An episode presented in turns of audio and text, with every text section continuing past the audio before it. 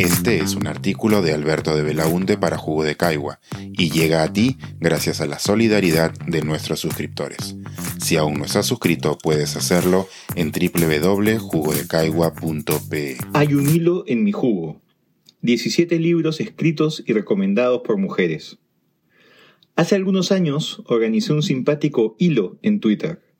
Para los que no son muy allegados a la red social del pajarito celeste, se le llama hilo a una serie de tweets, mensajes de 240 caracteres, que se publican de manera consecutiva para contar un mismo relato u organizar una serie de ideas.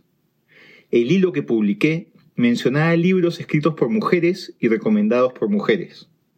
Para ello, convoqué a diversas voces femeninas presentes en Twitter y el resultado fue notable. El problema con los mensajes en este tipo de red social es que lo que uno publica queda rápidamente enterrado por otro contenido. Este hilo data de diciembre del 2018, lo que en tiempos tuiteros es el equivalente a hablar de la prehistoria. Para acceder a un hilo antiguo se tiene que hacer el equivalente a arqueología digital y saber exactamente qué es lo que se busca. Entonces, se me ocurrió que la mejor forma de rescatar del olvido ese simpático aporte a la lectura era convertirlo en un jugo de caigua para ustedes. A continuación, la lista de libros de autoras mujeres, sugeridos por mujeres, y con una reseña escrita por cada una de ellas. La abogada feminista Diana Chávez recomendó El diario de Bridget Jones, de Helen Fielding.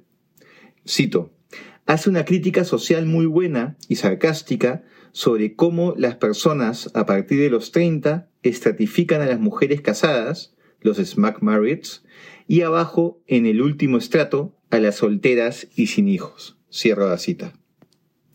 Tania Pariona, excongresista indígena, sugirió Cuerpos, Poderes y Políticas, Mujeres Mayas en un internado católico, de Emma Quirix. Abro cita. Está escrito por una mujer indígena académica, con una perspectiva interseccional, género, etnia, clase, desmonta el discurso que subvalora la cosmovisión indígena. Cierro cita. Paolo Ugas, periodista, recomendó Cinturón de Castidad, de Maruja Barrick. Abro cita.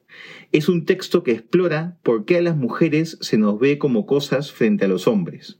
Es un fresco sobre la discriminación del país postcolonial que somos. Cierro cita.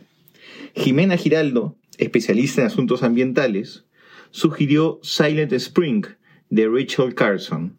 Abro cita. Es un libro de 1962, con el que se inicia la lucha contra el cambio climático, al denunciar el impacto del DDT en todo el ecosistema. Cierro cita. La abogada Cecilia Blume recomendó La Casa de los Espíritus, de Isabel Allende. Abro cita. Mezcla la realidad con lo mágico, con incidencia en el amor, las diferencias sociales entre los personajes y el tratamiento de la muerte. Te abre los ojos a muchas cosas que no había dicho una mujer. Cierro cita. Josefina Miroquezada, abogada y periodista, recomendó Aquí hay icebergs, de la escritora peruana Katia Dawi. Abro cita. 12 cuentos que estrujan el alma y que obligan a repensar las relaciones interpersonales.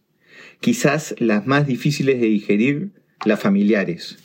El estilo es parco y directo. Cierro cita. La periodista y activista afroperuana Sofía Carrillo eligió Ojos Azules, de la reconocida Nobel norteamericana Toni Morrison. Abro cita.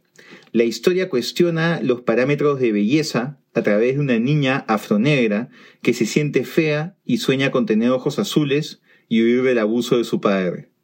Aborda el racismo y el machismo de manera directa y dura. Cierro cita. Alexandra Hernández, psicóloga y activista de los derechos LGBT+, sugirió El arcoíris de la evolución, de Joan Rochgarden. Abro cita.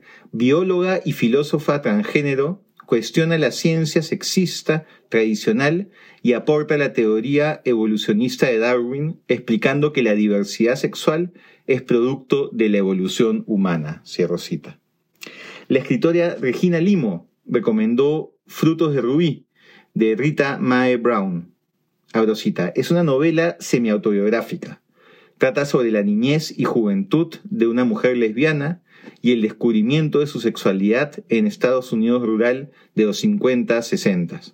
Historia dura, pero escrita con frescura y humor. Cierro cita. La periodista Laura Grados eligió Mujeres y lucha de clases, de Alejandra Colontai. Abro cita. Cuenta cómo, en el contexto post-revolución francesa y durante la revolución bolchevique, había casi los mismos reclamos de hoy.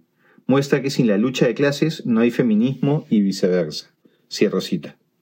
Paloma Casanave, también conocida como Miss Cupcakes, recomendó El Club de la Lucha Feminista, de Jessica Bennett. Abro cita. Relata didácticamente situaciones de machismo cotidiano, alternando humor y datos de estudios científicos, dando tips para erradicarlas. Es mi libro de cabecera y regreso a él cuando lo necesito. Cierro cita. La bióloga Gisela Ojeda sugirió Why Be Happy When You Could Be Normal, de Janet Winterson. Abro cita. Es un libro que retrata la búsqueda de la felicidad de todos aquellos que no conformamos un tipo. La fuerza de su prosa y la verdad de su historia hace doler, pero sobre todo eleva.